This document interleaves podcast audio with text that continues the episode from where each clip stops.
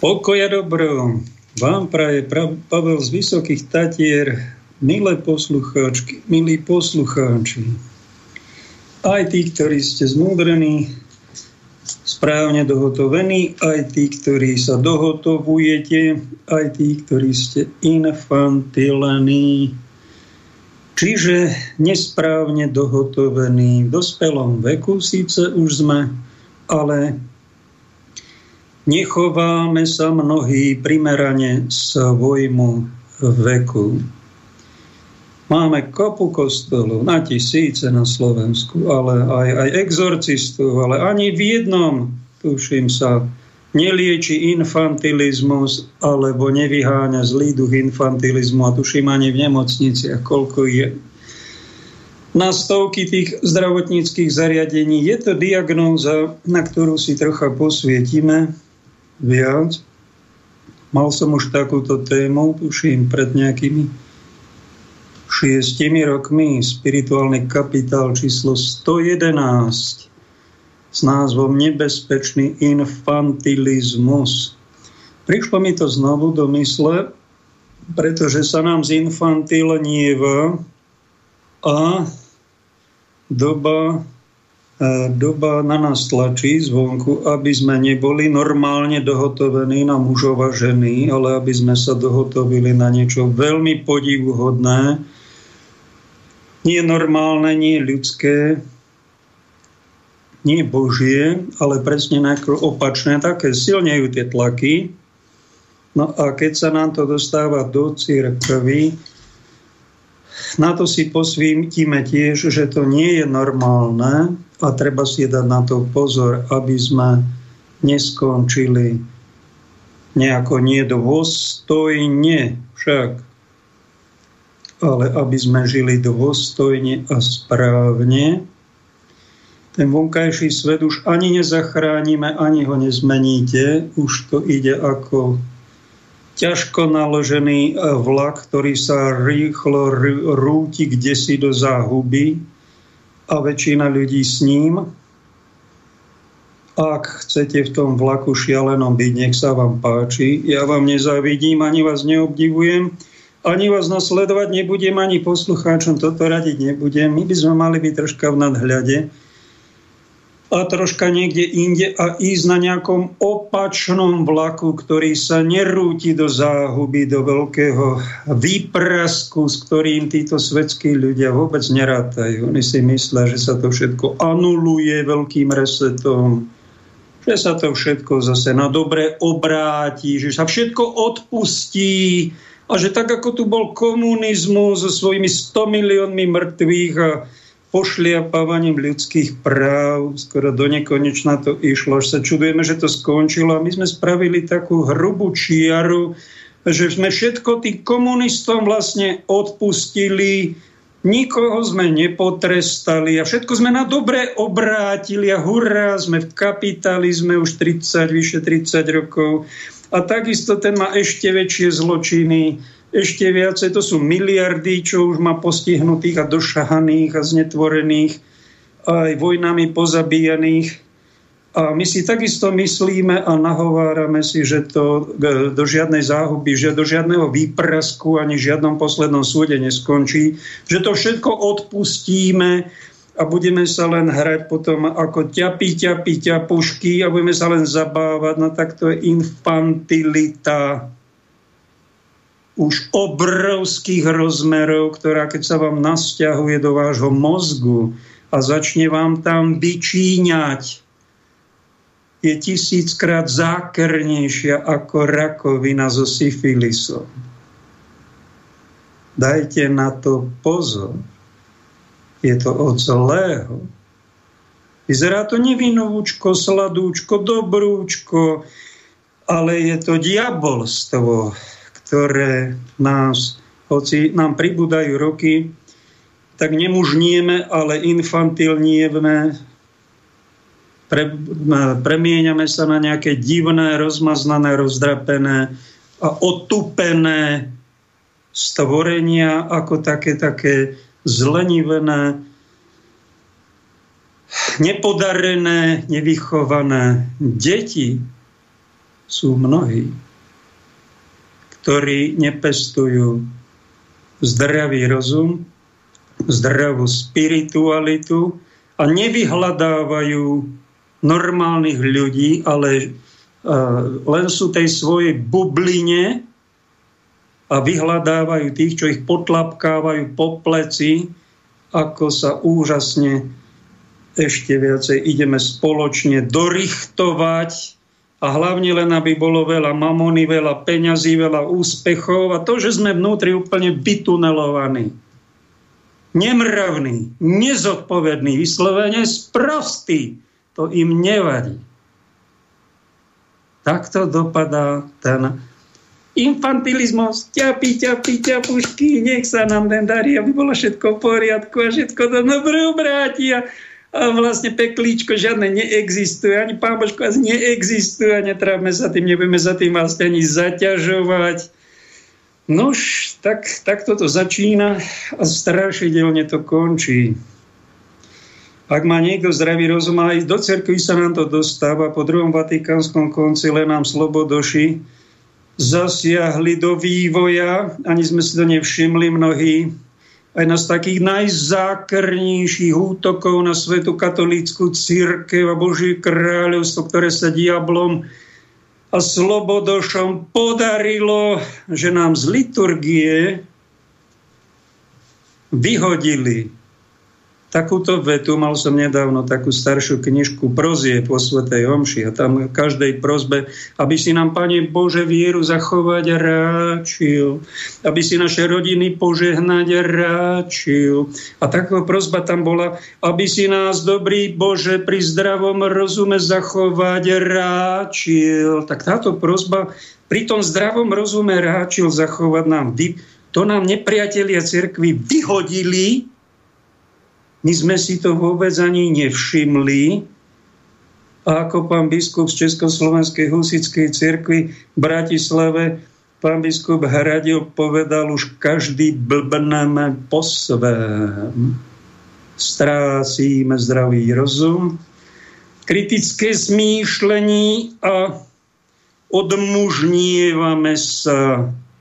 Hlavne vy muži, počúvajte Dajte si na to pozor, lebo tento moderný gender ideology,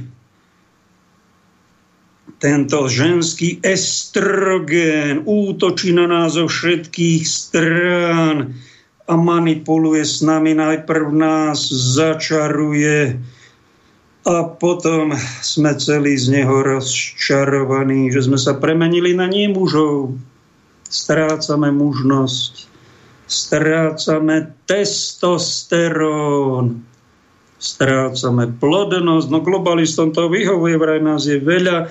A už sme premnožení, však už nás nejako regulujú, strašne sme sa rozkokošili. A tá explózia, už nás je pomaly 8 miliard, či koľko? Za chvíľu, už tuším, že musia s tým niečo robiť, no tak robia, čo sa im dá treba na tým uvažovať, či nás ozaj není veľa, to není hriech, ale aby sme my muži neboli mužní, to, to chce zlý. To chce zlý. To je v pláne diabolských síl.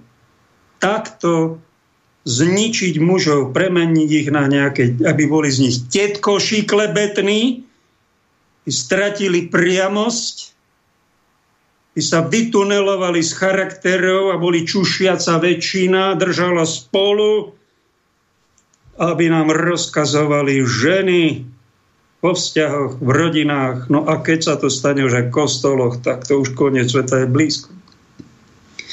Raz jeden kniaz misionár Peter Fiedermak, keď prišla sloboda, v 90. rokoch on bol farárom eh, v, vo svite, tu pod Tatrami.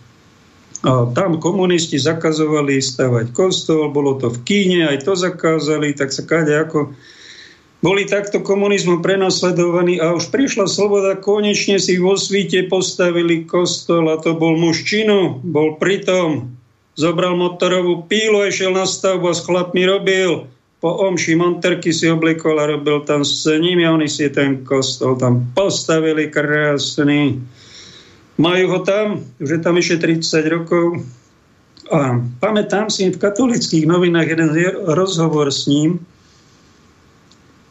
Povedal raz biskup Tondra Spišský, e, že tak ako Peter a Pavol prinášajú nové huby, tak Fidermák ten, ten rozsieva kostoly, kde ho preložíme, všade kostoly stavia. Tuším, išiel aj si na misie na Sibir, či ešte ďalej a tiež staval, staval a zanechal nám tu kostol a všimol si takú vec, že keď ten kostol postavili krásny, ľudia boli nadšení, obrovské nadšení, prišli tu pápež, Jan Pavol II, čo tu nebol, 2000 rokov zrazu tu bol. Ľudia nažhavení, natešení, kostol nový postavený, chodili na bohoslužby, ale ako tak slúžil nedeľu za nedeľou, tak si všimol, že tí muži sa vytrácajú z toho kostola vo svete. A keby len tam, oni sa nám vytrácajú a odchádzajú nám z liturgií, z našich stretnutí a ovládol to tam babinec.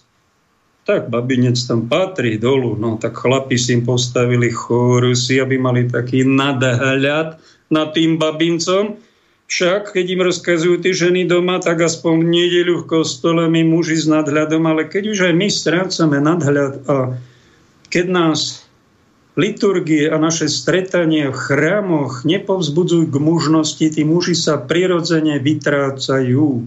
A zdalo by sa, že sú bezbožní, že sú zlí, že sú lahostajní, ale ani nie som tak vybadal. Oni keď e, treba, oni aj kostol postavia, prídu, darujú, aj zadarmo porobia, za polovičné ceny, nezištene, stačí im niekedy štamprlik naliať, povzbudiť. Oni robia, kopu veci sa postavilo tu v cirkvi a muži boli pritom. Ale keď majú prísť nejakú liturgiu, niečo zbožnejšie a začať niečo bojovať proti hriechu, proti tým nosatým proti diablovi, tak vidia, že nemajú pozbudenie v tých našich predstavených mnohokrát a že ich to odmuštieva, to naše kostolné spoločenstvo, že strácajú tam testosterón, nepovzbudzuje ich to k mužnosti a preto sa nám oni vytrácajú, aby si zachovali ešte akú takú plodnosť, tú mužnú silu, mužnosť, normálnosť, priamosť a tak ďalej. To len taká poznámočka k tomu, že prečo nám muži odchádzajú z cirkvi. Oni totiž inštinktívne cítia, že navštevujú miesta, kde ich to pozbudzuje, aby boli taký kvalitnejší, charakternejší, normálnejší, mužnejší, a keď to necítia, tak oni to spoločenstvo či spoloneres opúšťajú, nechcú sa premeniť na tetkošov klebetných alebo na nejaké diskusné spolky, ktoré sú neplodné, alebo aby tam mlátili prázdnu slamu, zabíjali čas hodinami stretnutí a klebetení a diskutovaní a keď sa má niečo pohnúť, nič sa nepohne a zase tam vojde korupcia a zase rozhodne niekto z hora a my dola, čo sme na tom robili dlhé mesiace, na to sa kto si vydlabe, no tak to človeka demotivuje a povie, čo tu ja budem zabíjať. Čo? Ja idem niekde, kde niečo pozitívne urobím, niekde niekomu pomôžem, kde ma to samého troška dobije nejakou silou, nejakou mužnosťou. Čo sa nám stalo pred reláciou, som to, aj som cez týždeň na to myslel, mám tu kopu podnetov a nechcem vás nimi zavaliť a duchu Boží, tak mi pomôž, aby som tento čas využil na to, čo pozbudí, posilní.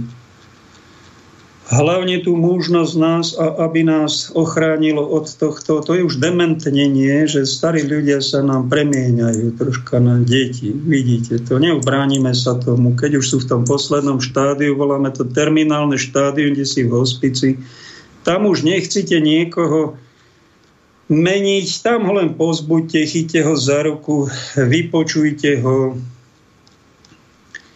povedzte mu pár pozbudivých slov, pomodlite sa s ním. ten človek už odchádza. Ale keď sme ešte v tzv. produktívnom veku, my by sme nemali dementnieť, ani infantilní. My by sme mali troška sa zachovať ako nejaký čestný muži. A stala sa nám taká príhodička celoplanetárna, všetkých 200 štátov bolo v pozore a miliardy ľudí bolo vystrašených, že to je strašidelná pandémia a kto nepôjde sa testovať a očkovať, ten zomrie. Keď to požiadal už americký prezident, tak tomu uverila väčšina planéty omráčených strachom. No tak tie dva roky prešli, videli sme, že niekoľko teda miliónov vraj ľudí zomrelo aj u nás na Slovensku vraj 20 tisíc mi kto si šplechol do očí, že to bagatelizujem, že zomrelo za dva roky 20 tisíc ľudí. Ak chcete vedieť presne, koľko ľudí zomrelo na pandémiu, tak si zoberte priemer. Prosím vás, niekto, kto na to má možnosti včas. Každý deň zomiera na Slovensku 150 občanov Slovenska. Do roka je to asi 50 tisíc. Zistite mi, prosím vás, a pošlite mi možné priebehu relácie, koľko občanov Slovenskej republiky zomrelo nad 50 tisíc v roku 2020 2021. A to bude číslo obetí pandémie. Reálne číslo. Nie tie tlachy nafúknuté a sfalšované. To neuznávam. A hovorím celkom vážne. Ako muž. Ak vám túto informáciu mainstream nepovedal, tak aspoň my v alternatíve vám to pripomenieme, že to je reálna, reálny výsledok, že tu nejaké nadbytočné umrtia, asi to bude na ten COVID, zomreli tí ľudia. Určite to nebude 20 tisíc, ako mi tu niekto nabulikal. Lekári to videli, desiatich som spomenul minulý týždeň, ktorí sa ozvali, že to nebolo v poriadku a kritizovali, ako vedeli, boli vyhodení do alternatívy, čo je pre mňa a pre mnohých prebudených normálnych mužov a ženy iba znakom toho, že títo ľudia hovorili nepríjemné fakty a pravdu a nedali im pípnuť v mainstreame. Všetci tí, čo sú za to zodpovední, sú zločinci že nedali odborníkom povedať ich odborné stanovisko trocha iné, ako mali tí nosatí poradcovia. Podplatení. Ďalšia vec, čo sa nám stalo, a našiel som, tá duch mi to pripomenul pred reláciou, pripomeň to, tak to poviem. Viac ako 400 lekárov, vedcov, odborníkov z viac ako 34 krajín dnes ráno vyhlásilo medzinárodnú lekárskú krízu v dôsledku chorôb a umrtí spojených s vakcínami COVID-19. My lekári a vedci z celého sveta vyhlasujeme, že existuje medzinárodná lekárska kríza v dôsledku týchto chorôb a umrtí súvisiacich z týchto vaxov. A to podstatné, to dlhšie znejúce je toto pri skúmaní správ z Wires od CDC, to sú Spojené štáty americké, žlté karty Spojeného kráľovstva, to sú britské ostrovy, v austrálskom systéme a ešte by tam mal byť aj brazilský systém. Tam bolo asi 10 tisíc umrtí na vakcíny. To neviem, či tam zahrnuli. Monitorovania nežiaducich udalostí po očkovaní, Európsky systém e Eudra Vigilance v databáze VHO, VG Access. Bolo k dnešnému dňu zaznamenaných viac ako 11 miliónov správ o nepriaznivých účinkoch a viac ako 70 tisíc súvisiatých umrtí na očkovanie produktov známych ako vakcíny proti covidu. Vieme, že tieto čísla predstavujú približne do 10% všetkých skutočných udalostí, preto sa domnívame, že čelíme vážnej medzinárodnej lekárskej kríze, ktorú musia akceptovať a považovať za kritickú všetky štáty, zdravotnícke inštitúcie, zdravotnícky personál na celom svete. Preto je potrebné prijať tieto opatrenia a tam sú body.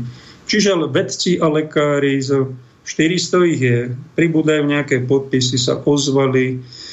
Ja na to poviem iba, že to sú tí medzi vedcami, medzi lekármi, ktorí sú mužní. A aj tie ženy, lekárky, vedky, niečo sú zmužilé, sú odvážne. Chovajú sa normálne, chovajú sa dospelo.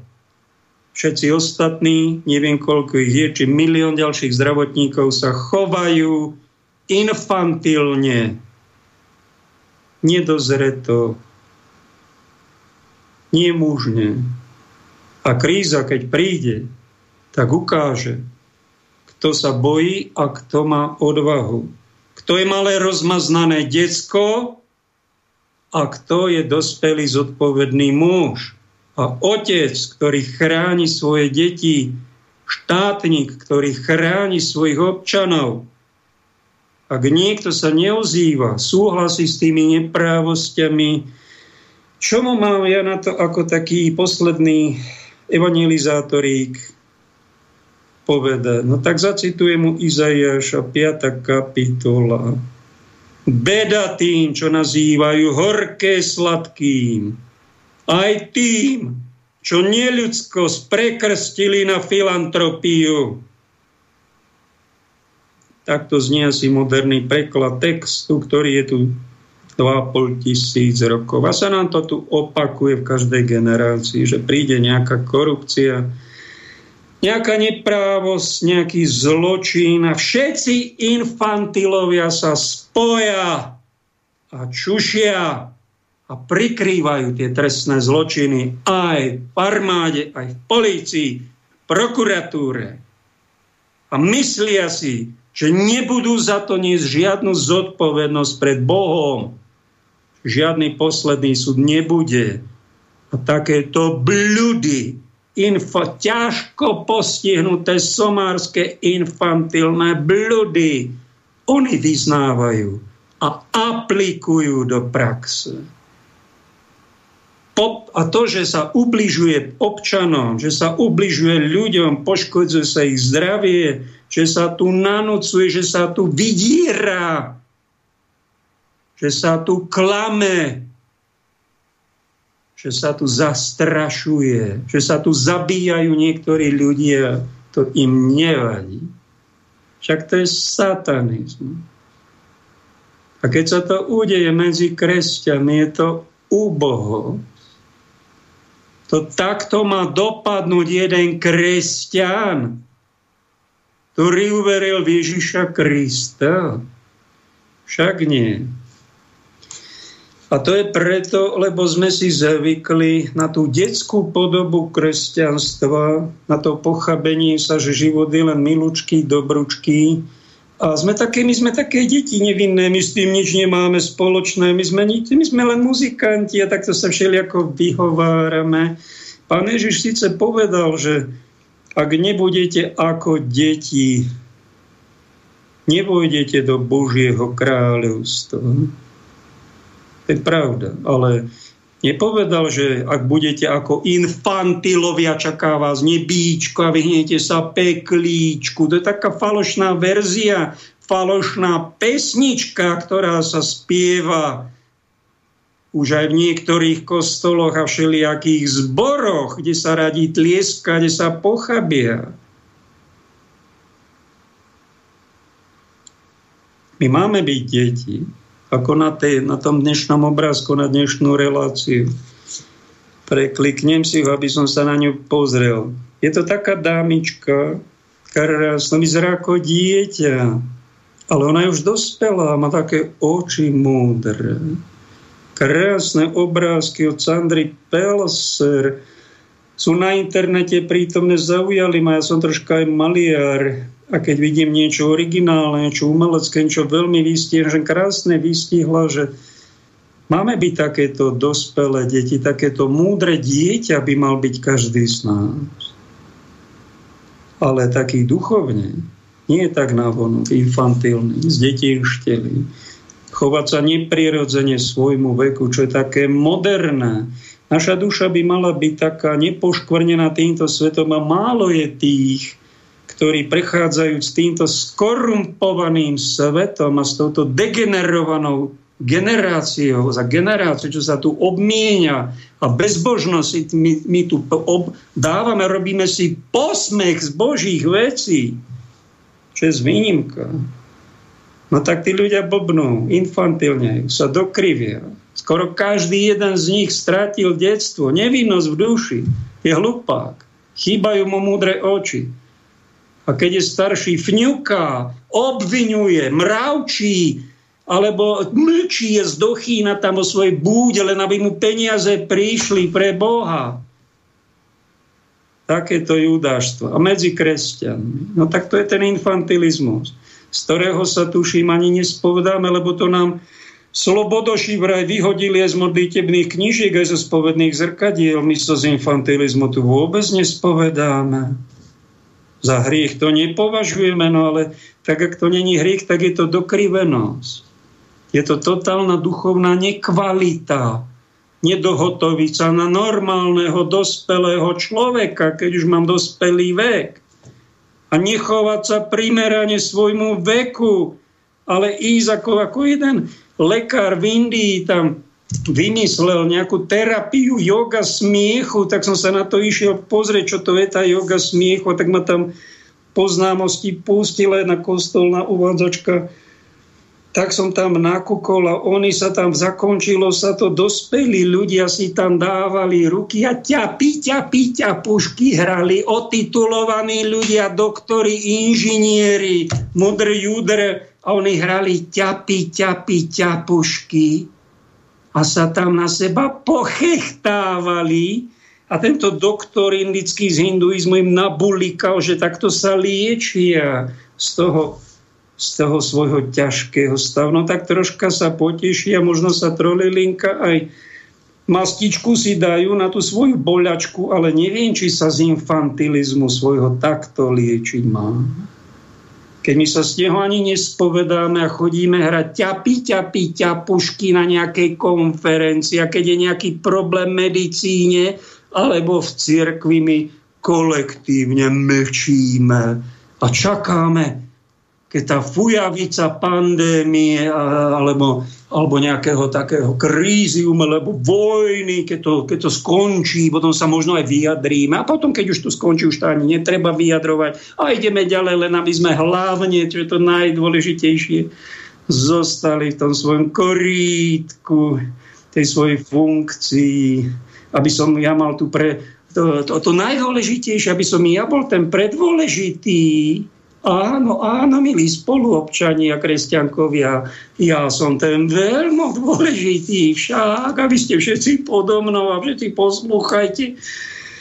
No to je ťažko, to nážny infantilizmus. Nebudí to rešpekt a títo jedinci sú zaživá, keď sú už na dôchodku potrestaní strašidelným trestom, že ich tie deti že ich tí občania v štáte, deti v rodine alebo veriaci v cirkvi neberú tých svojich predstavených vážne, ale si z nich robia srandu a posmech.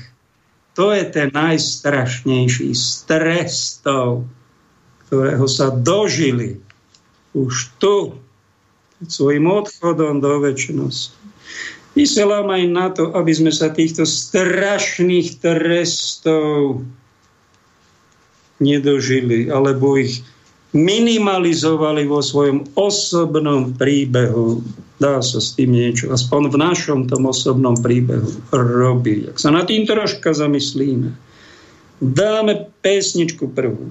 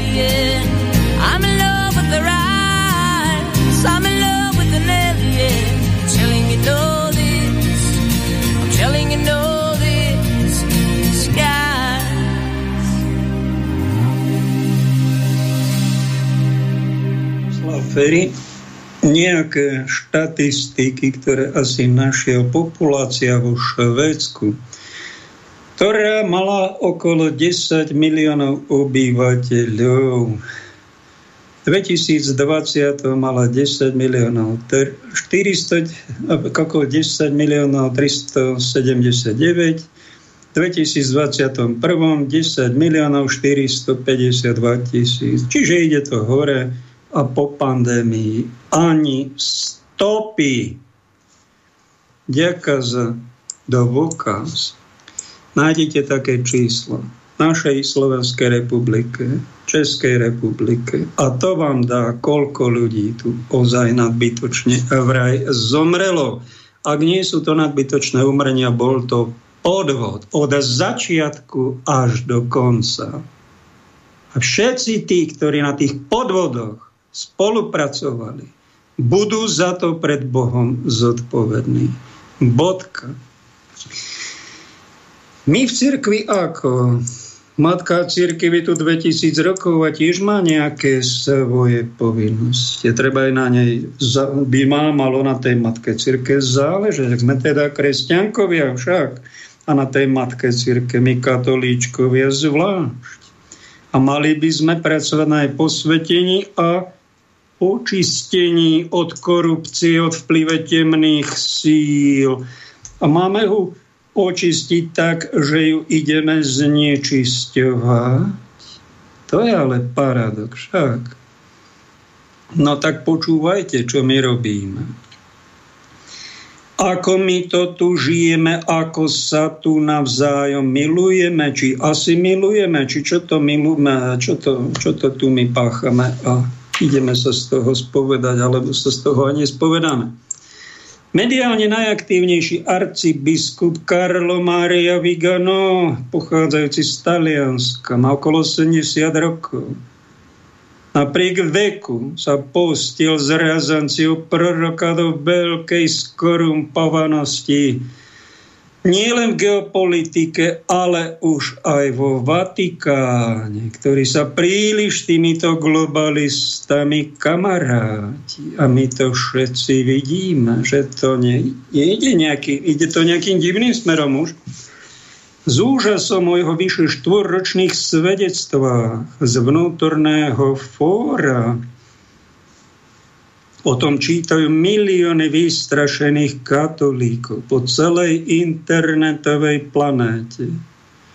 Obdivujú jeho statočné srdce, lásku k tej pôvodnej vraj nepoškvrnenej časti Matky Cirkvy a jej posvetnej úlohe v našich dejinách. Tešíme sa, že aspoň jeden spravodlivý sa našiel medzi nástupcami apoštolov, medzi biskupmi, čo, čo bez nami pokoncil, obľúbenej pokoncilovej presvetej bojazlivosti, ktorú, do ktorej sme my zamilovaní, do tejto našej milenky, pomenúva biedy našej doby a neevaniliové dezercie vo vnútri cirkvi. Dezercia, to je keď je nejaký boj proti chorobe, proti nepriateľovi, proti bludu a niekto ujde z boja. Zbabelec, dezertér. Stalin, keď niekto v druhej svetovej vojne bol dezertér, dal ho odstreliť a išlo sa ďalej. Takto sa to vo vojne rieši. Ako jediný z biskupov sa odvážil verejne pokarhať aj pápeža Františka za jeho viaceré nie už také klasické, ortodoxné, ale také paralelné, heterodoxné vyjadrenia, čiže ohlasovanie už nie je to, čo, na čo sme boli zvyknutí od predchádzajúcich konzervatívnych pápežov. A vraj už je o totálnu zradu katolíckého ideálu a hovorí aj také slova veľmi silné, asi už prestrelené, že pápež ako keby zámerne chcel Petrovú loďku už potopiť. Čo by sa mu nepodarilo, keby mal takýto úmysel. Myslím, že takýto úmysel nemá Náš top mediálny hrdina už dlhšie prskavkuje, ale aj nesvetú síru. Hnevká sa. A tento hnev mu zaslepil tak zrak, že aj e, celý ten jeho prejav si sám takto znekvalitnil. Zostal akoby sám vojak v poli. Takých kritických hlasov, ako má on, asi umiernenejších, ale možno by tretina biskupov mala podobné výhrady, ale sú ticho. Pozorujú Vigána, ten mu dá, ten mu dá, ten boxuje a daj mu. A ešte, a kde mu dal? A tam mu dal, aj pod pasovku dal. No tak to už je to zbieda, keď necháme jedného a necháme ho samého. Ako by už nemal ani kvalitnejších spolubratov ako korektorov. My moderní vraj kresťania sa totiž s nejakým bratstvom, ako mužnosťou kolektívnou už nezaťažujeme. Na čo si život budeme komplikovať však? Dnes in je byť ťažký individualista. To je naša tajná ponuka, ako sa kvalitne sme sa už vytunelovali, aby ste sa aj vy vytunelovali po nás, či ako tomu máme rozumieť. Pochádza to asi z bratríčkovania sa navzájom. Nie bratstva. Falošného pupuškovania, bratríčkovania. To nám raz napísal a poodhalil to kardinál Ratzinger. Pápeža prezýva tento náš vraj hrdina už bezočivo iba civilným priezviskom. Preháňa to ako pubertiak. Zúrivosť Bergolia, zrada Bergolia a Bergoliova sekta. Hrozná to už zloba. Veľmi zlý príklad, najmä pre miliardu katolíkov, ale aj pre celý svet. Katastrofálne odkomunikované Čertovský sa rozúri a nekultúrne už komunikuje na sedláka. Prepáč, sedlák. Bol jeden basketbalista, keď sme chodili na Inter trénovať, tak mi dal Mikasu a pomohol mi, aby sme bohoslovci tam chodili do telocvične hrávať basketbal. Justin Sedlák z toho Dream Teamu s Kropilákom hrali nádherný basketbal. Prepáž, nemyslel som na, takýto, na neho, alebo na tých, ktorí majú podobné priezvisko, ale to je taký slang na Slovensku, na sedláka, čiže nekultúrne. Smietku v oku vinom vidí, brvno v sebe nevidí. To brvno vážený je dlhoročné hrajkanie sa na kariérofilnú úctu k svetému Otcovi v slovách, gestách, listoch, liturgiách. Však to boli tisícky týchto kontaktov za toľké 10 ročia, ktoré sú zakončené takýmto totálne deklasujúcim plieskaním nahnevkaného byčíka po pápežovej reverende na strane jednej od pána CMV a takým obrovským ignorovaním na strane druhej od celého svetového episkopátu o akej dôstojnosti ľudskej osoby my tu verejne pred celým svetom ohlasujeme to najvznešenejšie z učení Evangelium. A škodoradosnier sa na sebe pod dekou, pod paplónom večer pochechtávame a nenávidíme sa. Či čo to je? Ako to nazvať? Či infantilneme, blbneme už kolektívne, ani si to neuvedomujeme? ako to tu my žijeme. CMV sa na Hulváta pustil do Om Švetej Omše Novus Ordo. Kto nevie, čo to je, tak to sú tie sveté omše schválené platným pápežom Pavlom VI, svetcom, druhým vatikánskym koncilom, pápežmi Jánom Pavlom II, Benediktom XVI, Františkom.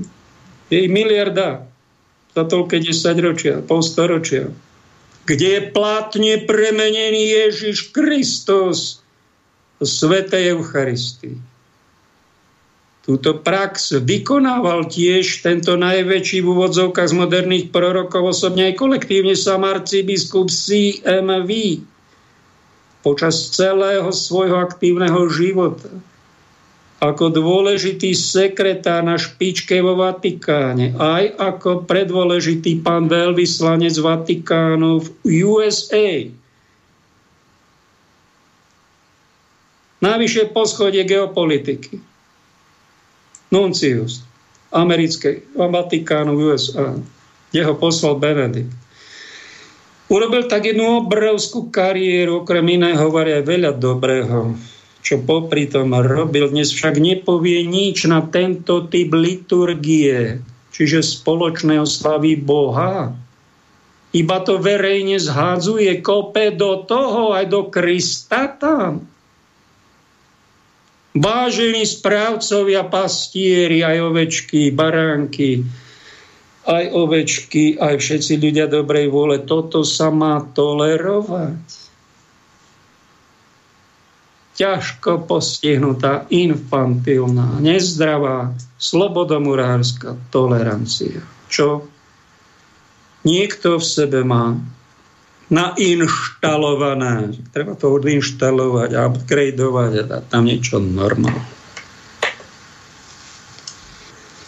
Náš pán arcibiskup, náš hrdina a vraj prorok má to úplne za nič pre Boha.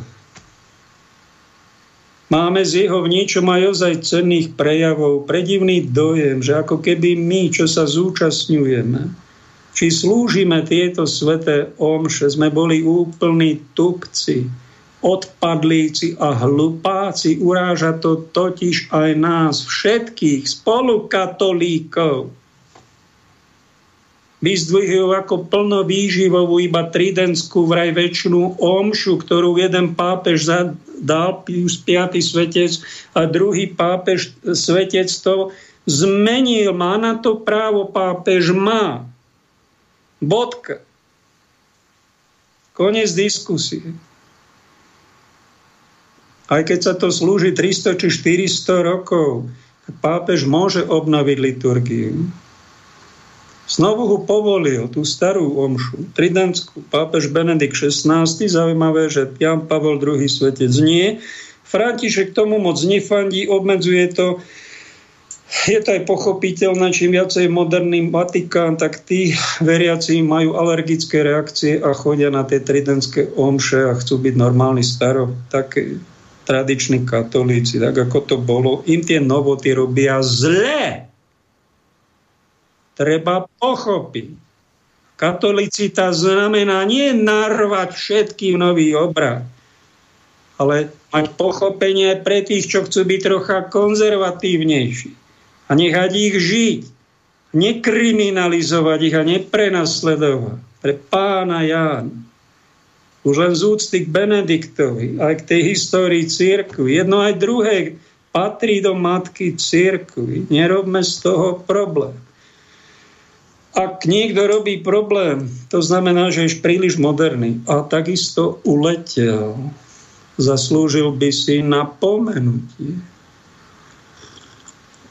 Neprezrádza tým náš hrdina arcibiskup C.M. ví, že on nemá pápeža Františka, ale vôbec rád. Čo je pre biskupa nielen z cestie, ale aj antidiplomatické faux pas. Veľmi pohoršujúca osobná apostáza od katolíckej viery. Nehovorí totiž o súčasnom pápežovi Františkovi vo svojich prejavoch 4 roky nič dobré. To, že napríklad pápež povolil sveté príjmanie pre prenasledovaných kresťanov, ich bývalými partnermi mnohokrát v neplatne uzavretom manželstve, to neznamená, že pápež ničí sviatosť manželstva. Ako nám to tento excelentný ex-diplomat a nástupca apoštolov podsúva napríklad. Či by nebolo od neho férovejšie miesto robenia si tej veľkej cirkevnej kariéry? V nejakom čase v tých Spojených štátoch napríklad, veci si premyslieť a prestúpiť do bratstva Pia X, ktoré má podobný narratív, taký silno tradičný, starokatolícky, či ako to nazvať, tridentský radšej tak ale dlhé roky čúšať, užívať si navonok všetky skoro kráľovské výhody a vo svojom vnútri škrípať zubami pretvárky a nespokojnosti. A potom v zabezpečenom blahobytnom dôchodku vybuchnúť extrémnym hnevom na pápeža, na Vatika, na všetkých spolu kolegov biskupov, na ich hrozivé sprisahanie ticha, Veď on sám to seba oslavné ticho 10 ročia pestoval a iným odporúčal. Či ako tomu máme rozumieť? Toto je od vás úprimné? Odporúčate nám intelektuálnu poctivosť. Vy sám ste poctiví intelektuálne, keď takto vystupujete? A tí biskupy spolu kolegovia, čo sú vám seberovní, žiaden arcibiskup, kardinál, ani pápež, ani biskup, a nikto vás nekarhá verejne, všetci čušia, čítajú to, rozmýšľajú a mlčia. Toto, to je to bratstvo, alebo je to ťažký individualizmus, náš kolektívny, ťažký individualizmus a nebratstvo a pohoršenie. Čo my robíme? Na jednej strane je ten pán arcibiskup veľmi mužný, veľmi odvážny. Veľmi krásne to pomenúva diagnózy, tie geopolitické, čo potrebujeme počuť. A na druhej strane není toto ťažko postihnuté infantilizmom, ješitnosťou, extrémizmom, nekatolicitou, keď sa tu jeden obrad, ten starý, len idealizuje a ten nový do toho sa iba kope pre Boha. A všetci ostatní mlčia, no tak nie, všetci nemlčíme, niektorí sa ozývame. Je to, a to preto, aby som troška vám napomohol, aby sme, my čo hovoríme, teda aby sme sa milovali a normálne ohlasujeme tu evanílium. To, že máme matke cerkvi rôzne názory, opozíciu je normálne. Aj to, že máme niekoho z biskupov, čo robí samému Vatikánu službu admonitoringu, čiže kritického zrkadlenia je tiež OK. Ale vôbec nie je dôstojné a správne. Ak sa to deje v médiách na sedláka alebo na hulváta,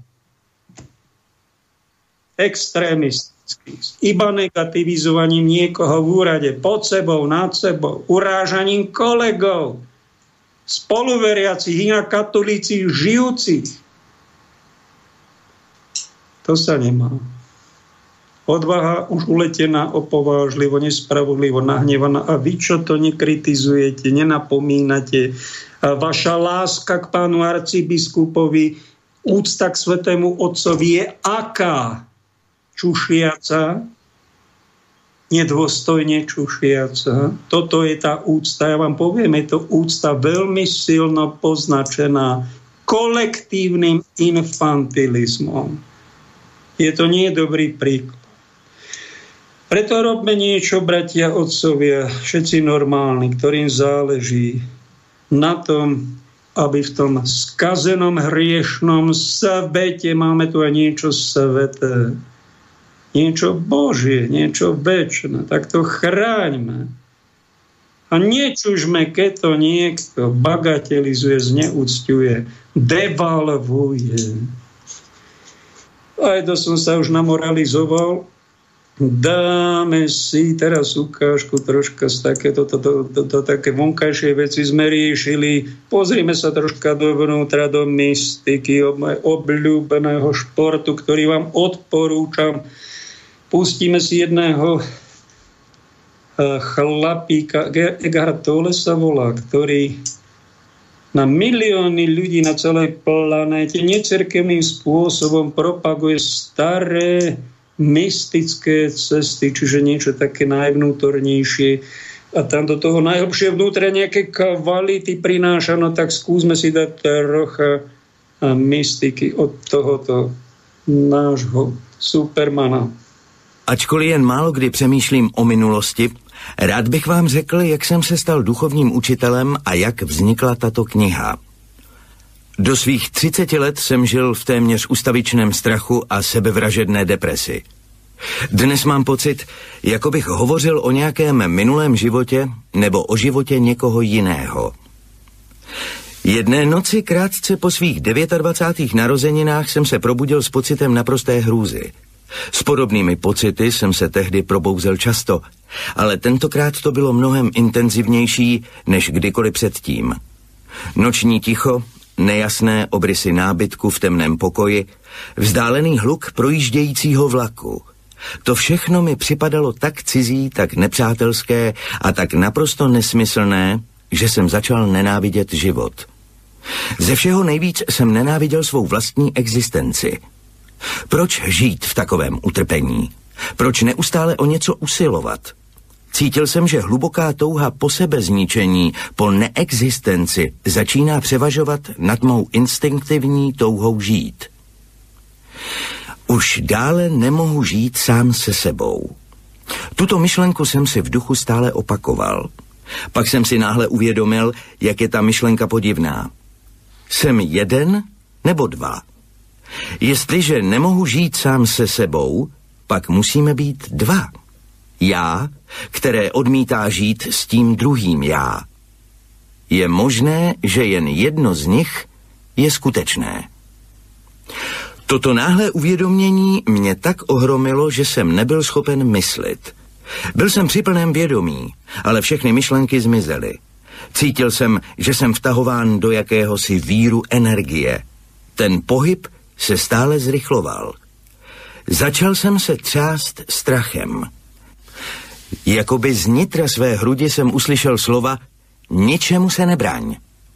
Měl jsem pocit, že jsem vtahován do naprosté prázdnoty. Tato prázdnota však byla spíš v mém nitru, než v okolním světě.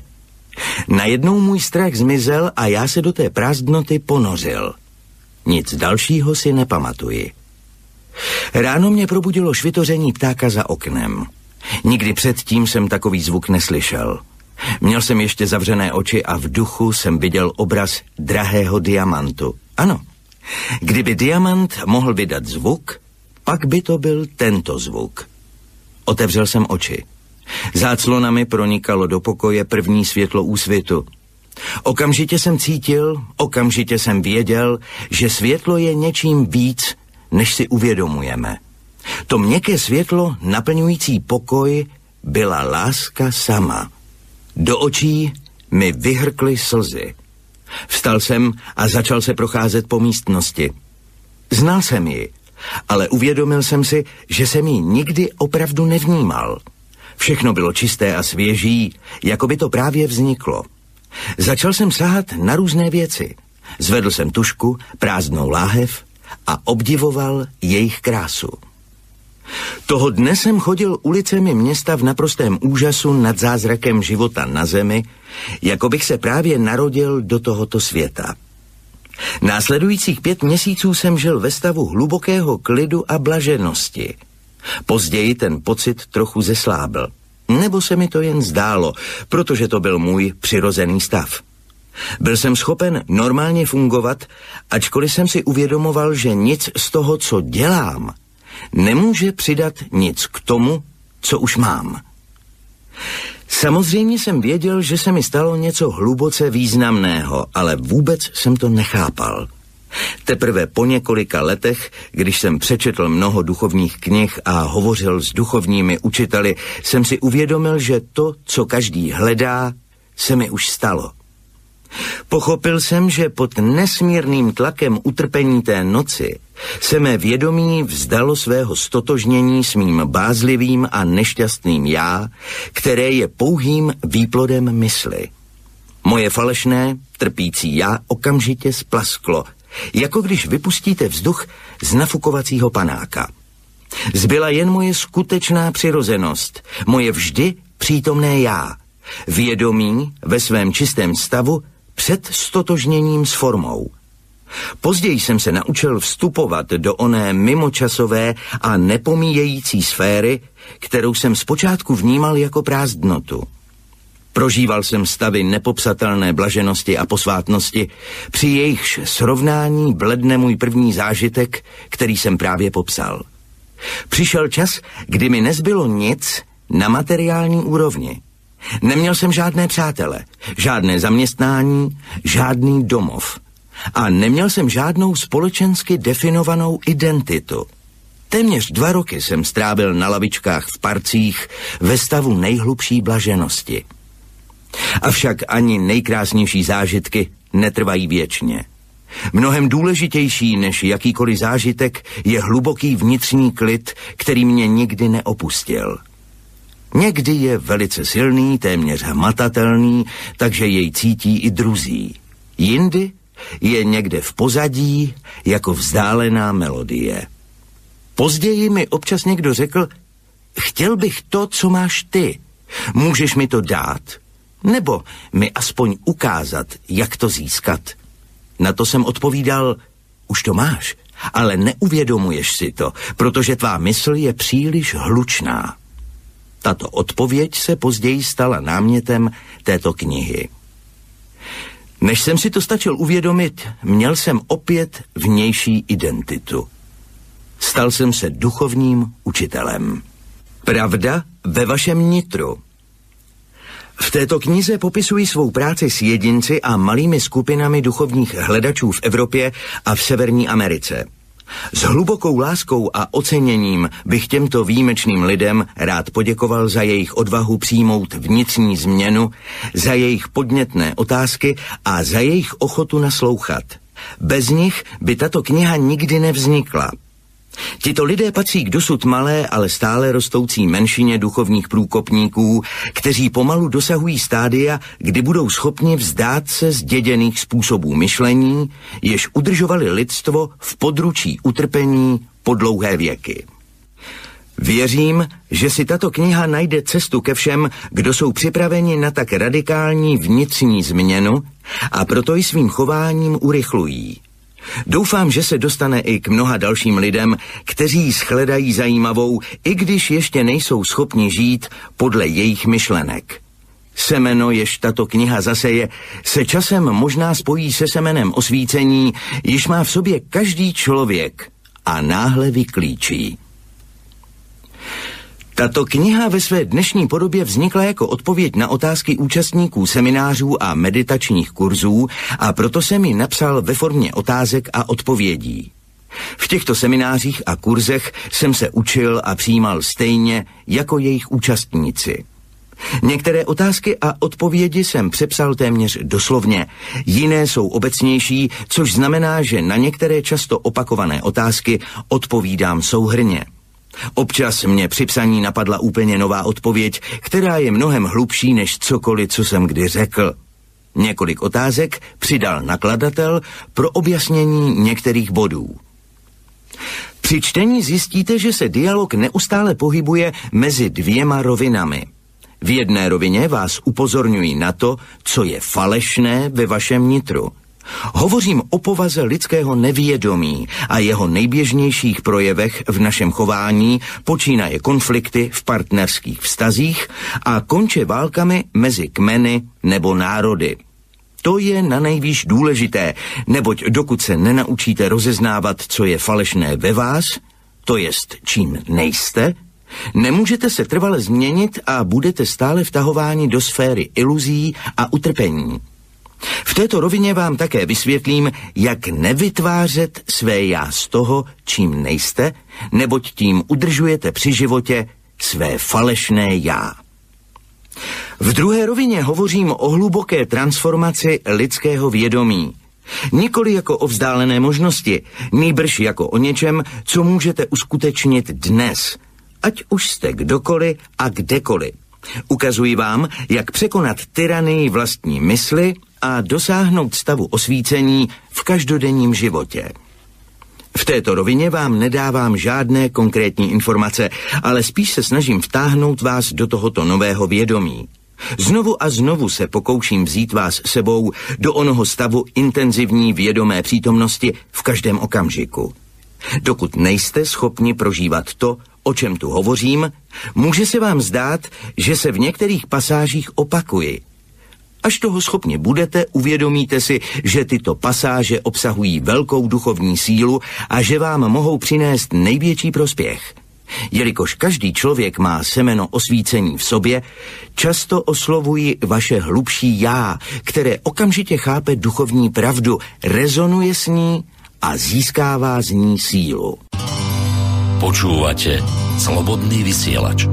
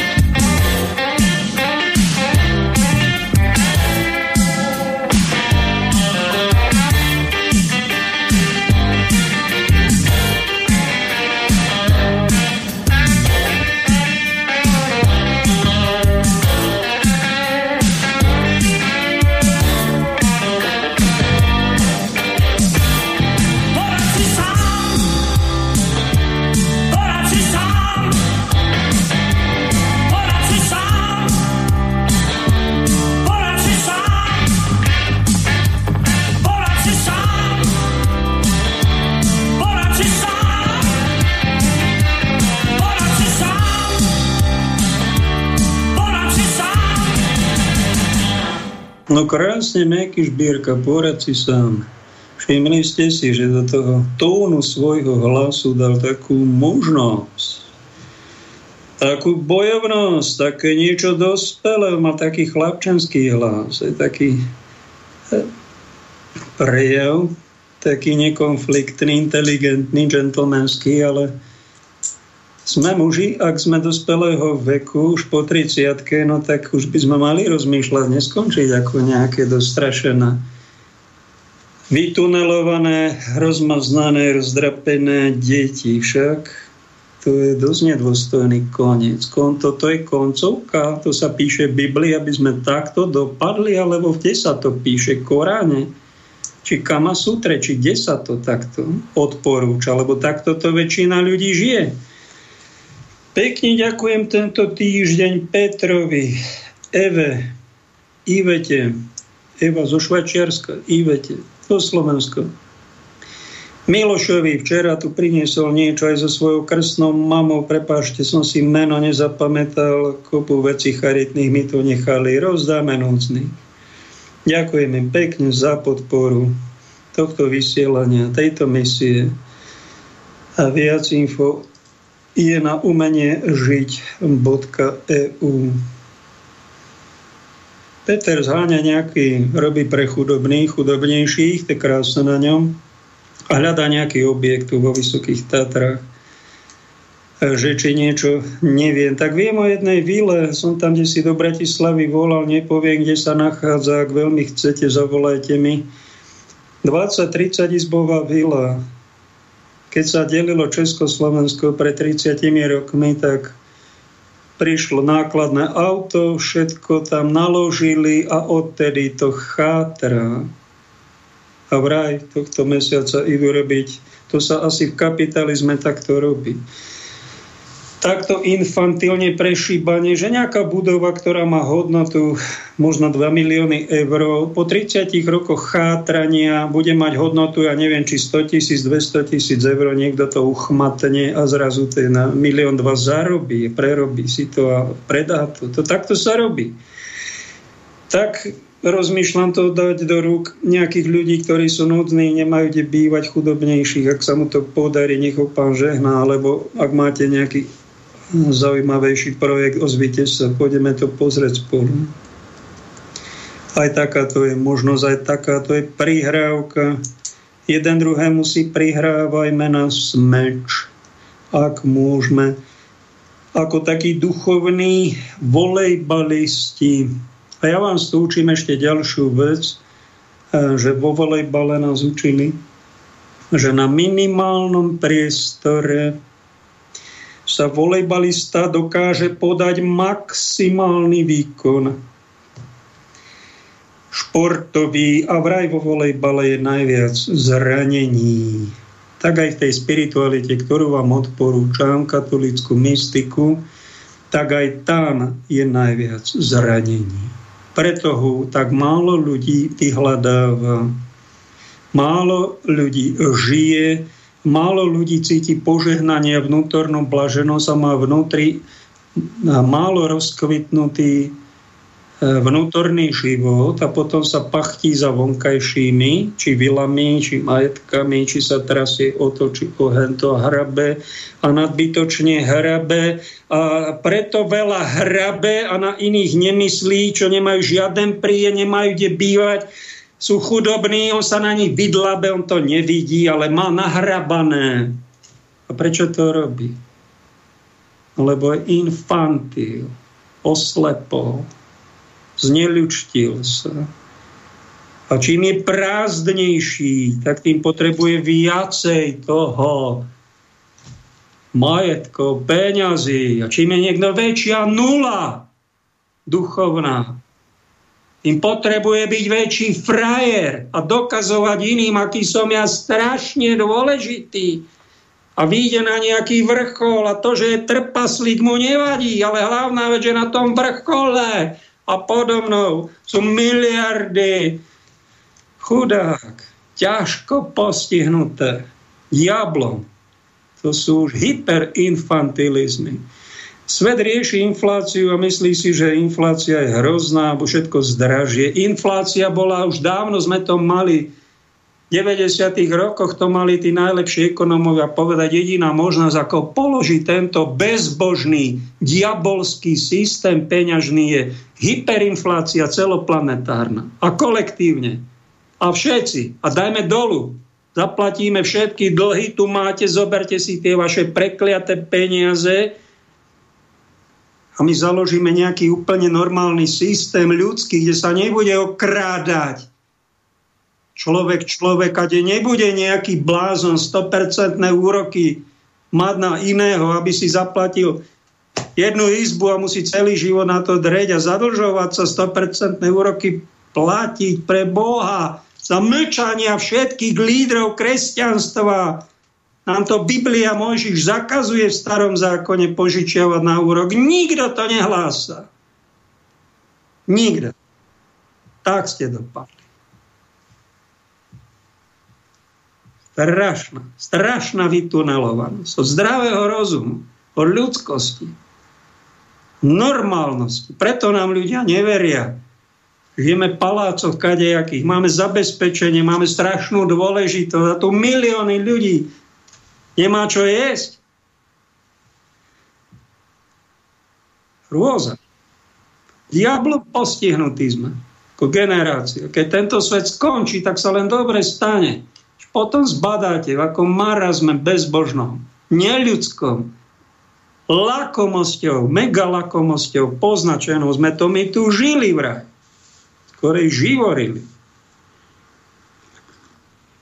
No, tak robte politiku, robte, robte, no tak niečo robíme, tvárime sa, ale keď nikto nerobí nič, burina rastie sama a je už veľká. A pokánie z toho nemá robiť nik, ani nejakú radikálnu nápravu. Tak robíme len také kozmetické úpravičky, ako vieme, no tak dobre aspoň niečo. Čo to je vlastne tá infantilita, z diagnóza, z detinštelosť, trápne nedozretie, chovanie sa neprimerané svojmu veku, odmietať prijať zodpovednosť. Veľké rúžové okuliare, už nebezpečná naivita, z ktorej by sme sa mali každý deň a každou našou situáciou liečiť. Ale my miesto toho liečenia my infantilitu posilňujeme, neuvedomujeme si ho a vyhlasujeme ho za ešte niečo potišujúce, oblažujúce, ak do nás chce z nej dostať a chce to diagnostikovať, tak toho vypneme a zapneme si nejakú zábavnú muziku. Nech sa páči. Infantilita bude pokračovať facilis gravis gravissima, je najprv ľahká, potom bude ťažšia gravis, až bude najťažšia gravissima, keď to bude vyslovené. Trapné. Človek bude riešiť trapasy každý deň a nebude sa za ne ani hambiť, nebude mať z nej žiadne výčitky svedomia, a nebude sa mať z čoho spovedať a pôjde na spoveď. Dopadne ako táto tituška jednej dedinovočke, ktorá sa spovedali s hriešikov, že oni nakričali aj na o nich, na tie sliepke nakričali aj jo a strašný hriechu robili, lebo si dali koliečko salámy piatok. No však mala postiť a ona na to zabudla, dala si koliečko salámy a strašne hrie, zhrešila tým, že mesko zjedla piatok a to sa nesmie, to bolo zakázané nevinkým. No ale to, že svojej vnúčke poradila, aby išla na potrat, tak to považovala za dobrý skutok. Tak takto, toto je tá infantilita aplikovaná v praxi. Aby ste, ak neviete, čo to asi je, alebo jedného pána v Parára sa to prejavilo tak, dôstojný pán, teda veľmi seriózny pán spovedal, a spovedal jednu svoju farničku, ktorú aj poznal, však u dlhé roky boli takí v jednom spoločenstve a ona sa tak rozhodla teda, že dlho bola nešťastná a zrazu mala konečne našla svojmu srdcu takého primeraného partnera a išla s ním do vzťahu, no len škoda, že on bol rozvedený. Nemôžu sa cirkevne sobášiť, išla do hriešného vzťahu, vedela o tom, tak išla na poslednú spoveď tomuto dôstojnému pánovi vyznáva sa, že teda toto ju čaká, ide do hriešného vzťahu a ona sa už asi posledný krát zo hriechov spovedá a ten kňazík pohoršenučky, nahnevkanučky si pomyslel, no to je strašné ako táto sestra zrádza vieru a už hreší proti duchu svetému. To je hriech, ktorý sa nebude dať odpustiť a ona bude určite zatratená. Hriech proti duchu svetému kvôli nejakej takejto primitívnemu cudzoložstvu, ktoré sa ešte môže dožehliť za rok, za dva. Možno sa to nejako spraví. To není hriech proti Duchu Svetému. Pozrite si tam, kde Ježiš hovorí o hriechoch proti Duchu Svetému. To nebolo o ľudských vzťahoch. To bolo niečo oveľa vážnejšie. A ten pán farár, chudák, ani nevie, aký je nábožnučký, dobručký, presvetučký, ale ťažko postihnutý infantilizm. Robí z niečoho, čo není strašný hriech, robí ten najstrašnejší zločin v dejinách je to hriech, no ale tak pomôž tej sestre, ako včera na Štrbskom plesu ma zavolali na obe, tak sme tam, jo, taký tam majú vynikajúci borš, najlepší na svete, taký dobrý nejedol. Na popri reči mi mladá pani povedala, že toto dieťatko, čo tam pobehovalo s krstnou mamou, že ona má vzťah, ona rozvedená, on rozvedený a čo majú robiť? No hovorím, no tak vyberte si, no pápež Jan Pavel II by vám povedal taký ideál, že žite ako brat so sestrou.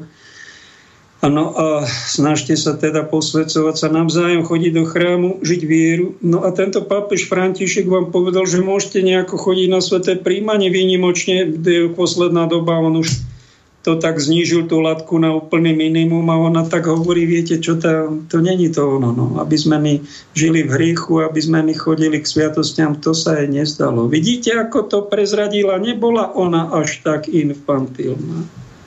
Cítila, že niečo není v poriadku a že ten ideál ho aj priťahuje, ale ešte chcú jedno dieťa, No potom možno potom dieťati, možno aj ten ideál bude. No vidíte, tento hriech proti Duchu Svetému nie je, pretože tento hriech sa odpustí a hriech proti Duchu Svetému podľa Ježišovho učenia sa neodpúšťa. To je tak vážne chrapumstvo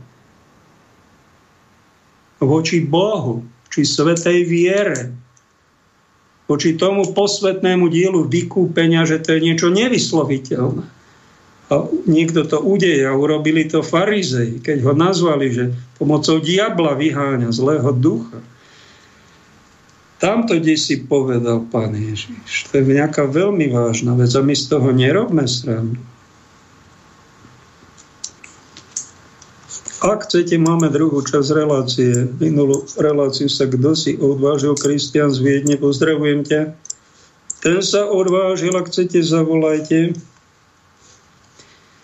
Ak chcete, ozvíte sa. Máme ešte druhú ukážku od jedného, teda mystika, takého najpravokatívnejšieho v celých dejinách majstra Eggharta. Tento náš predchádzajúci Eggart Tolle si vraj k úcty k nemu zobral také iné novodobé toto meno. Bol to jeden Dominikán, ktorého za života mleli a chceli ho upáliť ako arcikacíra, ale sa z toho vyvliekol krásne a povedal, všetko v mojich dielach, ak zaváňa bludmi, ak je niečo podozrivé z bludov, ja sa toho zriekam. No a tým sa vlastne ochránil a žil ďalej.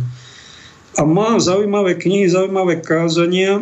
V niečom možno aj do extrému zašiel, ale v niečom je až geniálny. No tak skúsime nejakú tú geniálnu vetu z jeho života, z jeho diela E, nejakú si všimnúť.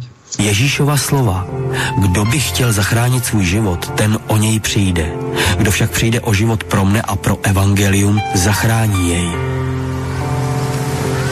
Echartův proces je také složitější, jsou to vlastně dva procesy.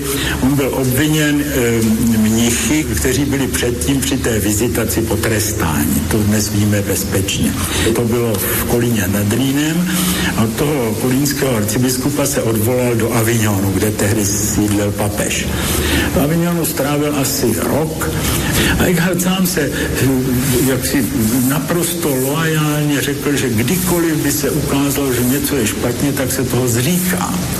Proto on nemohl být odsouzen jako heretik, ale byly odsouzeny ty jeho věty. To hnutí, které Eckharta a ty jeho žáky potom navázalo asi 100 let po jeho smrti, skoro 100 let po jeho smrti, hnutí Devocio Moderna, neboli bychom řekli současná zbožnost, zbožnost odpovídající této době, která byla hodně obrácená dovnitř, nekladla velký důraz na ty obřady a na ty veřejné věci, ale právě na modlitbu, na meditaci. A e, z toho, že takovým slavným e, reprezentantem Devocio Moderna je Tomáš Kempenský a tyhle ty spisy potom měly značný vliv také na e, Luterovou reformaci. Majster Eckhart právě svými velmi náročnými filozoficko-mystickými úvahami i v historii do jisté míry budil obavy. Je opravdu věřící. Moderní doba, moderní bádání zkoumání jeho díla jasně ukázalo, že majster Eckhart není heretik, ale majster Eckhart je opravdu výrazný filozof, který se zapsal do dějin filozofie a do jisté míry německá filozofie, moderní německá filozofie na něm staví. Je-li stvoření světa jakousi vzdálenou obdobou splození syna otcem, pak mnohem výraznější analogií je zrození syna božího v lidské duši, jež je vyvrcholením náboženského života lidského individua. Aby se boží syn znovu zrodil v lidské duši, musí se člověk vyprázdnit, musí se vzdát veškerého svého chtění a musí se zříci své vůle a s ní i vlastní svobody. Pro Eckharta to, to podstatné je skutečně Bůh jako vnitřní skutečnost, ale vůbec ne psychologická. V moderní době ty jeho spisy svádějí k tomu, aby je lidé psychologizovali. To je hledali to opravdu v sobě. A to není ten případ. Pro Eckharta je to všechno přichází od Boha to není, je to sice vevnitř, ale není to země. Já se musím naopak zbavit všeho svého, zbavit se svého já, abych tohle přijal, aby se, aby se Bůh do mě dostal. V tom se, myslím, mnozí dnešní obdivovatelé Eckhartovi mílí, protože si myslí, že, že je to podobné jako nějaký autogenní trénink nebo nějaká eh, jaksi meditace, kde si člověk vystačí sám se sebou. To tak pro něho nebylo. Spása stojí na milosti boží, ale dobré skutky lidí jsou souhlasem s tímto darem, jeho přijetím. Z této téze vzniká spor, který se před Eckhartovým narozením řeší na půdě škol.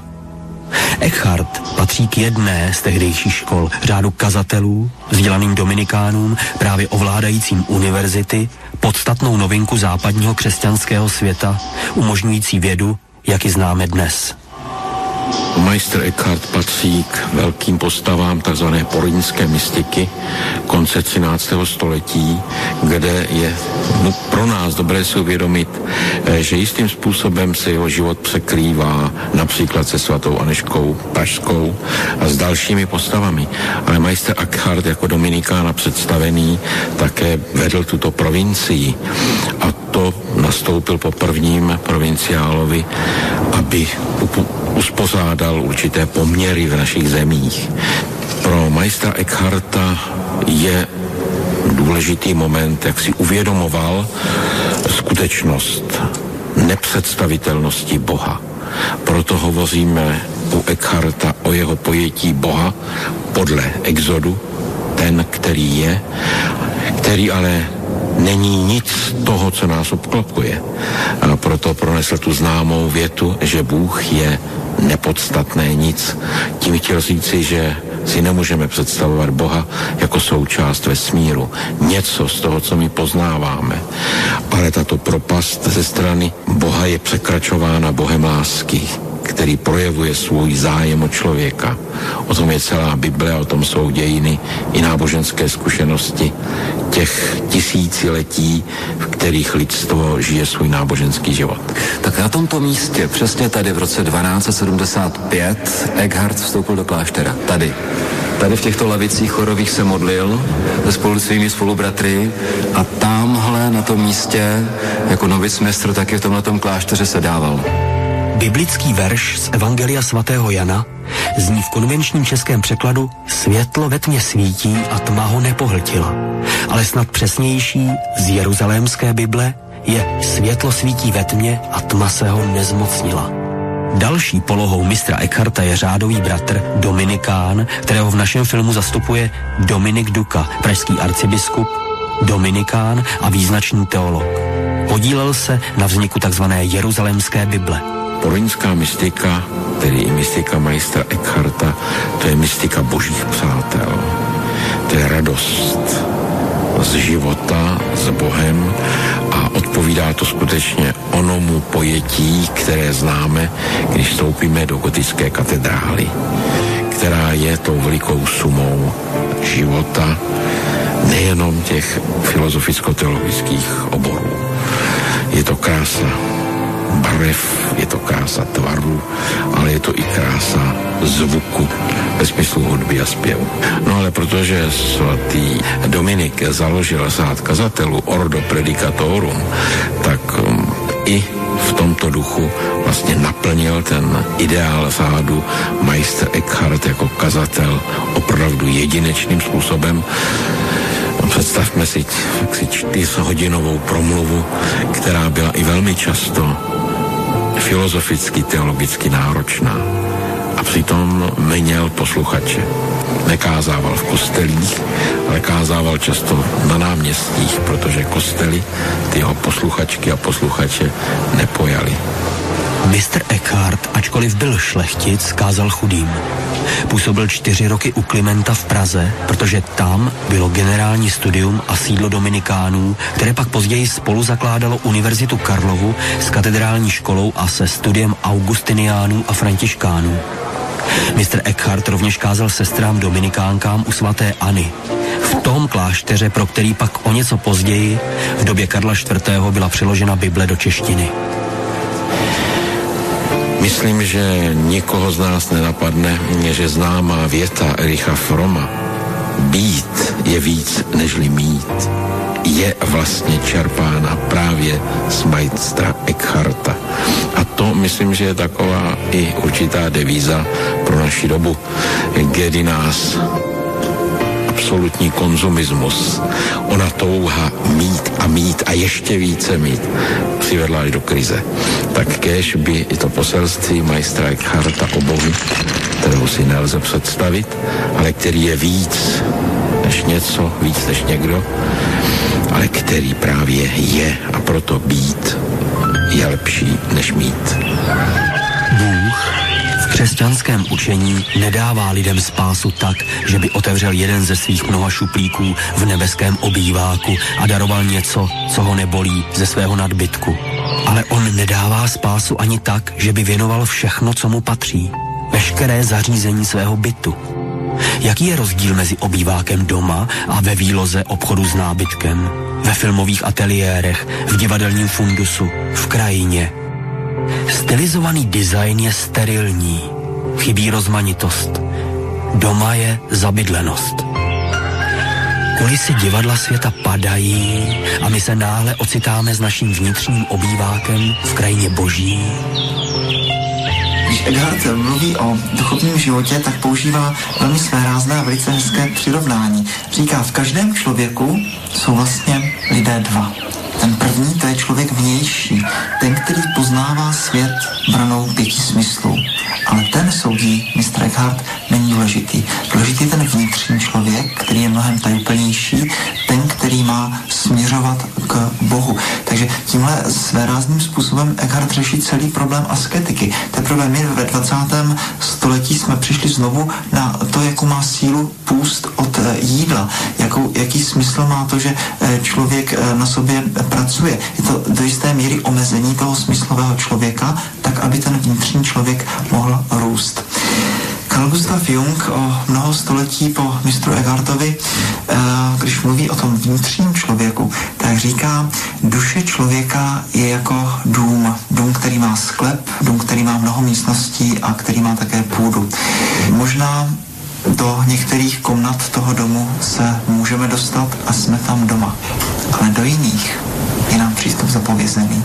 Jako by duše člověka byl dům s mnoha a mnoha pokoji, mnoha komnatami, do některých můžeme vstoupit a do některých vstoupit nemůžeme. My sami se někdy divíme, co v nás ten vnitřní člověk vytváří, jaké myšlenky, jaké úvahy. Eckhart se nebál vstoupit do třináctých komnat své duše, mozku. Pustit se do úvah obestřených tajemstvími ze samé své podstaty, do moří těžko ohraničitelných jasnými exaktními definicemi, nebál se vstoupit do svého sklepa. Otevíral šuplíky poznání s vědomím, že těžko popíše, co uvidí uvnitř. Marek Orkovácha, kněz a vědec, stělesňuje v našem dokumentu Eckhartův aspekt badatele. Těsto, které můžeme udělat z pšeničné mouky, z ovesné mouky, z žitné mouky, z mouky dokonce z ječmene, eh, tak dá eh, čtyři různé chleby. Jednou ten chléb je velmi jemný, potom je hrubší, po třetí je ještě hrubší. Ten žár, kterým je boží láska, ten je stejný ale záleží na člověku, eh, z jakého těsta je, co s tím žárem udělá. Podle míry připravenosti a podle schopnosti naslouchat Bůh dává. E, jindy má překrásné fyzikální příklady, které jsou, které jsou dneska až e, komické. Říká, že ta přirozenost člověka tíhne k tomu lidskému. A tak jako voda svojí gravitací je tažena směrem dolů, tak taky i přirozenost člověka. Jenomže Máme tady příliv. Díky působení měsíce zase ta voda stoupá nahoru a tak má duše stoupat Bohu, říká Eckhart. Člověk poznává vnitřní i vnější svět pomocí čtyř psychických funkcí.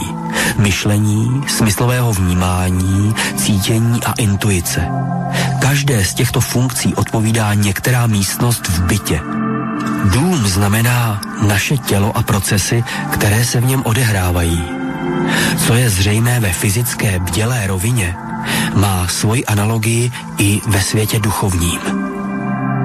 Eckhart byl první, kdo přišel na to, že věda, mystika a umění jsou jakoby tři paprsky, tři zdroje světa, které nasvěcují jednu skutečnost ze tří různých stran. To teprve my jsme v novověku rozdělili vědu, umění a e, náboženství ale že poznání může mít forma modlitby, že poznání může být forma kontemplace, že tím, že přicházím na nějaký nový vědecký objev, že, že se snažím rozlousknout nějakou novou hádanku přírody, že toto může být způsob modlitby, tak tohle máme od Eckharta. Eh, já mám dojem, že to je fascinující pro, eh, pro současnou generaci našich, eh, našich studentů, protože my se většinou učíme proto, abychom dostali dobré známky, nebo se učíme proto, abychom dostali titul, a nebo se učíme proto, abychom objevili nějakou novou fundamentální pravdu.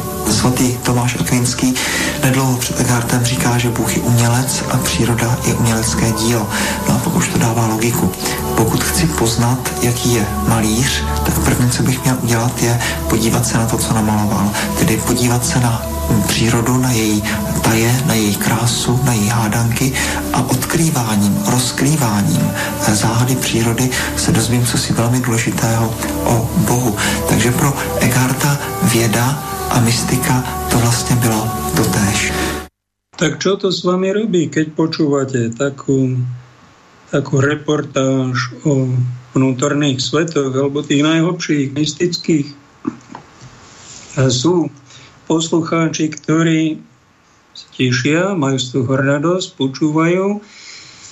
Eh, robí im to veľmi niečo príjemné, no ale sú poslucháči takí, ktorí tam není žiadna pikoška, tam, tam sa na povrchu ne, ne, nerieši tie veci a oni trpia, trpia a škrípu zubami a je im ťažko, tak, no tak to je znakom toho, že jeden z týchto druhých ľudí má problém s infantilitou, však nebudem ich odhalovať verejne, ktorý je to typ ľudí. To už nechám na vás. Tam spomínal kniaz Orkovácha, že aj vedecký objav v prírode, však koľko ich máme, na niekoľko tisíc tých objavov, ktoré nám vynálezov zlepšujú ten život. Keď niekto má tú milosť urobiť nejaký vedecký objav, zapíše sa do vedy, do histórie, do ľudstva, ako niekto, kto pomohol kvalitnejšie žiť, klobúk dole. Ale v duchovnom svete je taký asi najväčší vedecký objav to, čo by som vám mal doporučiť, na tento objav sa zamerajte vedecký, váš osobný vedecký objav, keď zistíte, na čo ste sa tu na túto zem vlastne narodili. Pretože sa rodíme s takou nevedomosťou. My nevieme a trpíme.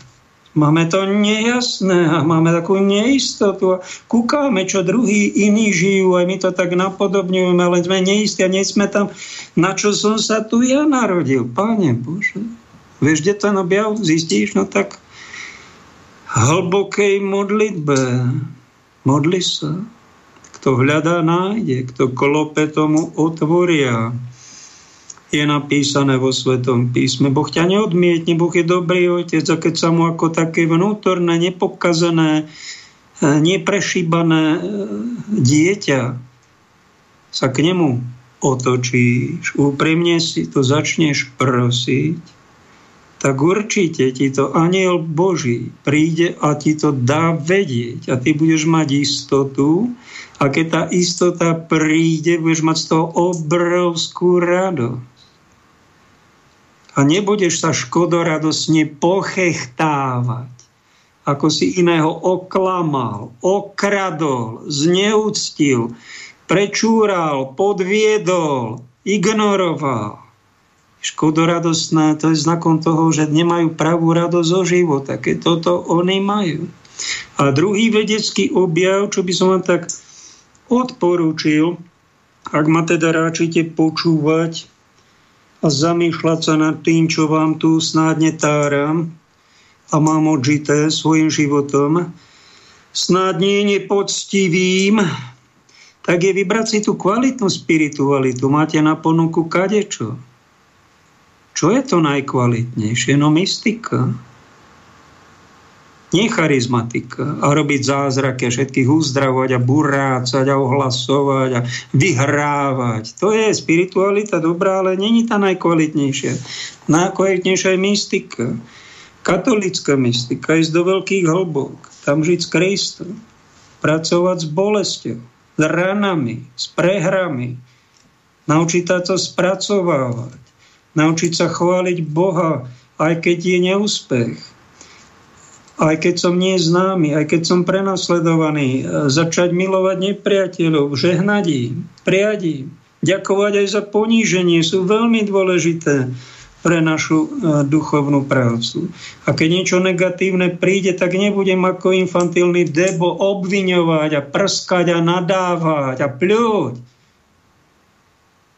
Infantilkovia, nedospelí to robia, ale pochopí to, na niečo sa to stalo, ten, kto mi ubližuje, má nejakú, o nejakú pomoc, asi prosí, no a keď mu to teda, nedá sa to inak dať, tak to duchovne nejak spracujem a obetujem ti to nebeský Otče, toto poníženie. Túto hrubózu, toto prenasledovanie, toto osočenie, toto ignorovanie dlhoročné toto nenávidenie, negativizovanie a tak ďalej. Príjmem to. To je obrovská vnútorná výhra. Toto je už mystika.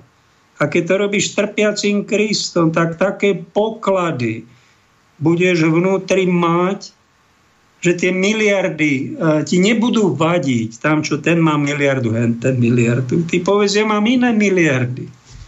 Všetko sa to tu skončí a keď budeme ako orkovácha, Niektorí tí mystici hovoria veľmi krásne o vnútorných veciach, aj Tomáš Halík, ale keď hovoria o geopolitike, sú ako naivné deti, keď povedia, že Rusko je nepšítel, Putin je agresor a za to, že tady ide zdražiť plyn a zdražie nám rožky a všetko za to môže Putin. Pane Bože, poďme na ňo silou. No, tak dodajme zbranie, miliardy, čo sme mali dať chudobným. Dáme na zbranie tomu bláznovi, aby tam ešte kopal do Ruska. Pre Boha. Strašná, ťažko postihnutelná psychika týchto jedincov. A keď budeme štvať do jadrovej mocnosti, sa naštve tam a hodí na nás atomovú bombu. To, to, to, vy števete a chcete. To vychvátenie, čo sme tu spomínali od Sergeja Mihála, môže byť celkom konkrétne a celkom reálne. Že budeme vychvátení miliarda Európanov. Len štvíte ešte do toho Rúska, vy blázni. Bez seba kritiky, bez hlbšieho vnímania reality. Ako ste to vy dopadli, sa nehambíte. Takúto produkciu povrchnú dávať svetu, mene Krista. Okamžite nás povedť robte za to pokáne, ešte tu máte šancu zmeniť, ale takto my sa k mieru, normálnym vzťahom, k nejakej múdrosti nedostaneme. Sa musíme od tej svojej infantility aj tej geopolitickej oslobodiť. A jeden druhého sa napomenúť. Lebo keď niekto, keď chodíme aj my na tie sveté príjmania, pre 1600 rokmi nám pápež Lev Veľký povedal, napísal, naša účasť na Kristovom tele a na jeho krvi nesmeruje k ničomu inému, než aby sme sa stali tým, čo požívame. Čiže aby sme boli druhí Kristovia, druhé Kristíny, jeho sestry, céry. A keď niekto chodí z omše na omšu, z kostola do kostola, bere titul za titulom, úspech za úspechom a hrabne mu a už mu začne aj vyhrávať a stratí seba kontrolu a skončí tak, že začne takto tlieskať, nech žije KSČ, nech žije KSČ, alebo Putin je zlý a poďme na ňo zbraniami kopa do ňo nenávisťou, miesto aby vyzval na modlitbu a obrátenie. Však ho upozorňujme v cirkvi. Nenehajme ho len tak vyčíňať. Však to je strašne nedôstojné, čo on produkuje. Ťažko postihnuté infantilizmom, poškodené duše. Dá sa to nejako liečiť. Je tak som sa spýtal pána docenta Bambuloviča, prosím vás, však vidíte to v cirkvi svetej, čo sa robí, akých máme všelijakých členov. Na jednej strane sú veľmi múdri, státoční a na druhej strane tak infantilní a sú nám nedobrým príkladom, čo s tým máme robiť, pán docent. No tak my tu máme jednoznačne na to lieky.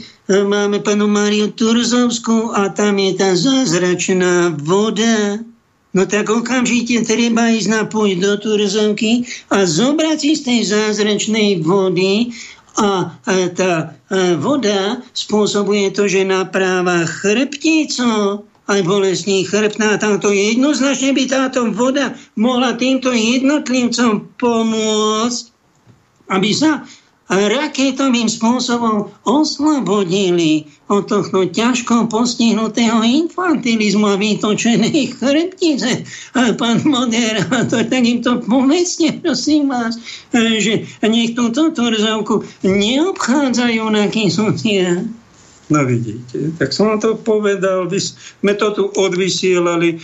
A na tak pekne to nemáte ďaleko. Choďte si po Turzovskou a prosím vás, nebuďte sepci, že sa tam a budete slintať tú vodu len pre seba a modlikať sa len pre seba, zoberte aj demižon a zoberte prosím aj flašky do auta, kým ešte benzín není za 10 korun liter či 10 eur liter ešte je to znesiteľné, tak naberte tej sevetenej vody z Turzovky a pošlite, prosím vás, takýmto postihnutým spoluobčanom s vytočenou chrbticou, s ťažkou infantilitou, s bolestiami chrbta a poznačené rôzne kognitívne disonancie rôzneho druhu. Táto voda určite im zaberie a tú chrbticu im doladí a vyrovná Máme tu prostriedky, prosím vás, nebuďte sepci, povedzme si to, pozbuďme sa, je tu jedna možnosť, bývať Slovakia napríklad.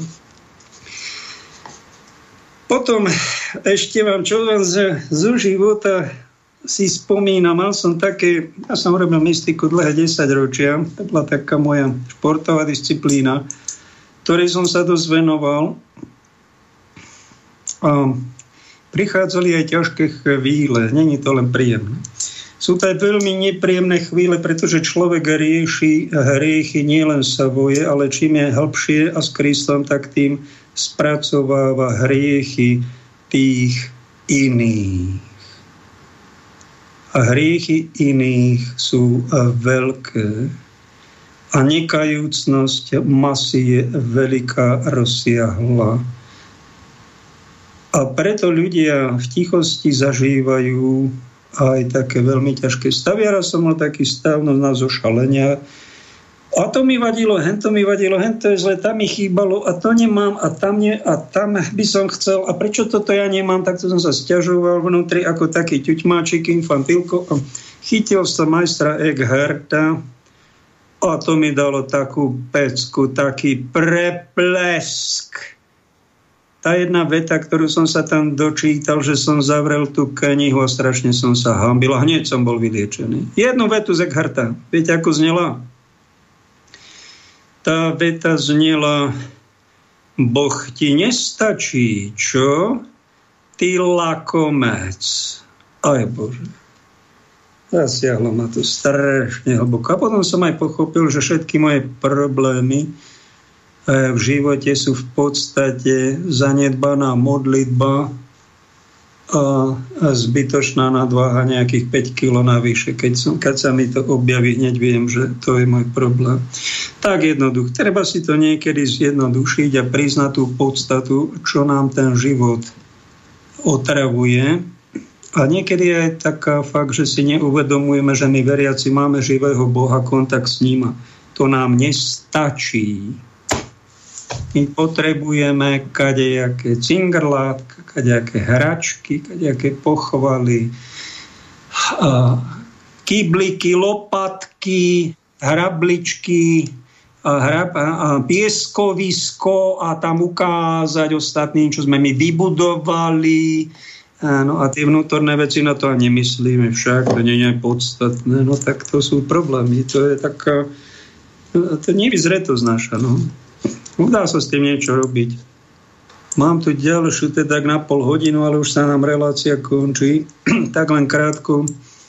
Štyria biskupy, niekoľko kňazov, niekoľko katolíckí učenci podpísali vyhlásenie, v ktorom pokarhali pápeža Františka za nedávne vyhlásenie o prijatí svetého príjmania podľa ktorého každý je pozvaný na večeru svadby baránka, aby sme boli prijatí na túto hostinu všetko, čo sa vyžaduje, svadobný odev viery, ktorý pochádza z vypočutia jeho slova. Pápež napísal tieto slova vo svojom apoštolskom liste z 29. júna v liturgii Desiderio Desideravi, asi túžba túžob, ale pre signatárov tohto nového vyhlásenia vynechal základnú tému pokáňa za hriech pre hodné prijatie Eucharistie.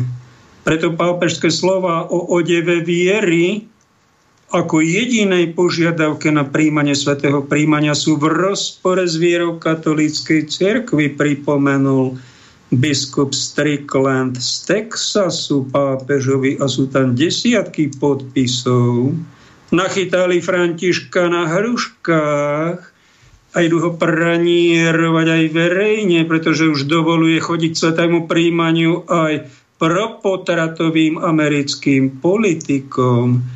To škandalozne, pohoršujúce a my čakáme od pápeža prísne napomenutie, pretože Tridentský koncil toto fakt prijal, že kto si myslí, že na prijatie svetého príjmania stačí iba viera, bez pokáňa nech je exkomunikovaný.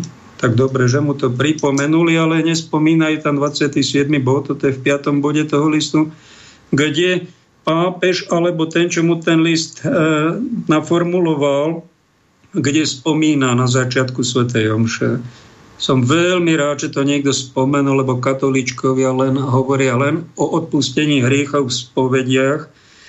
Nič proti tomu, keď je povedť úprimná, čestná, poctivá, s platným rozhrešením, nič proti tomu, všetko v poriadku, ale veľakrát sú tie spovede povrchné, ale aj na začiatku Sv. Omše v tom 27.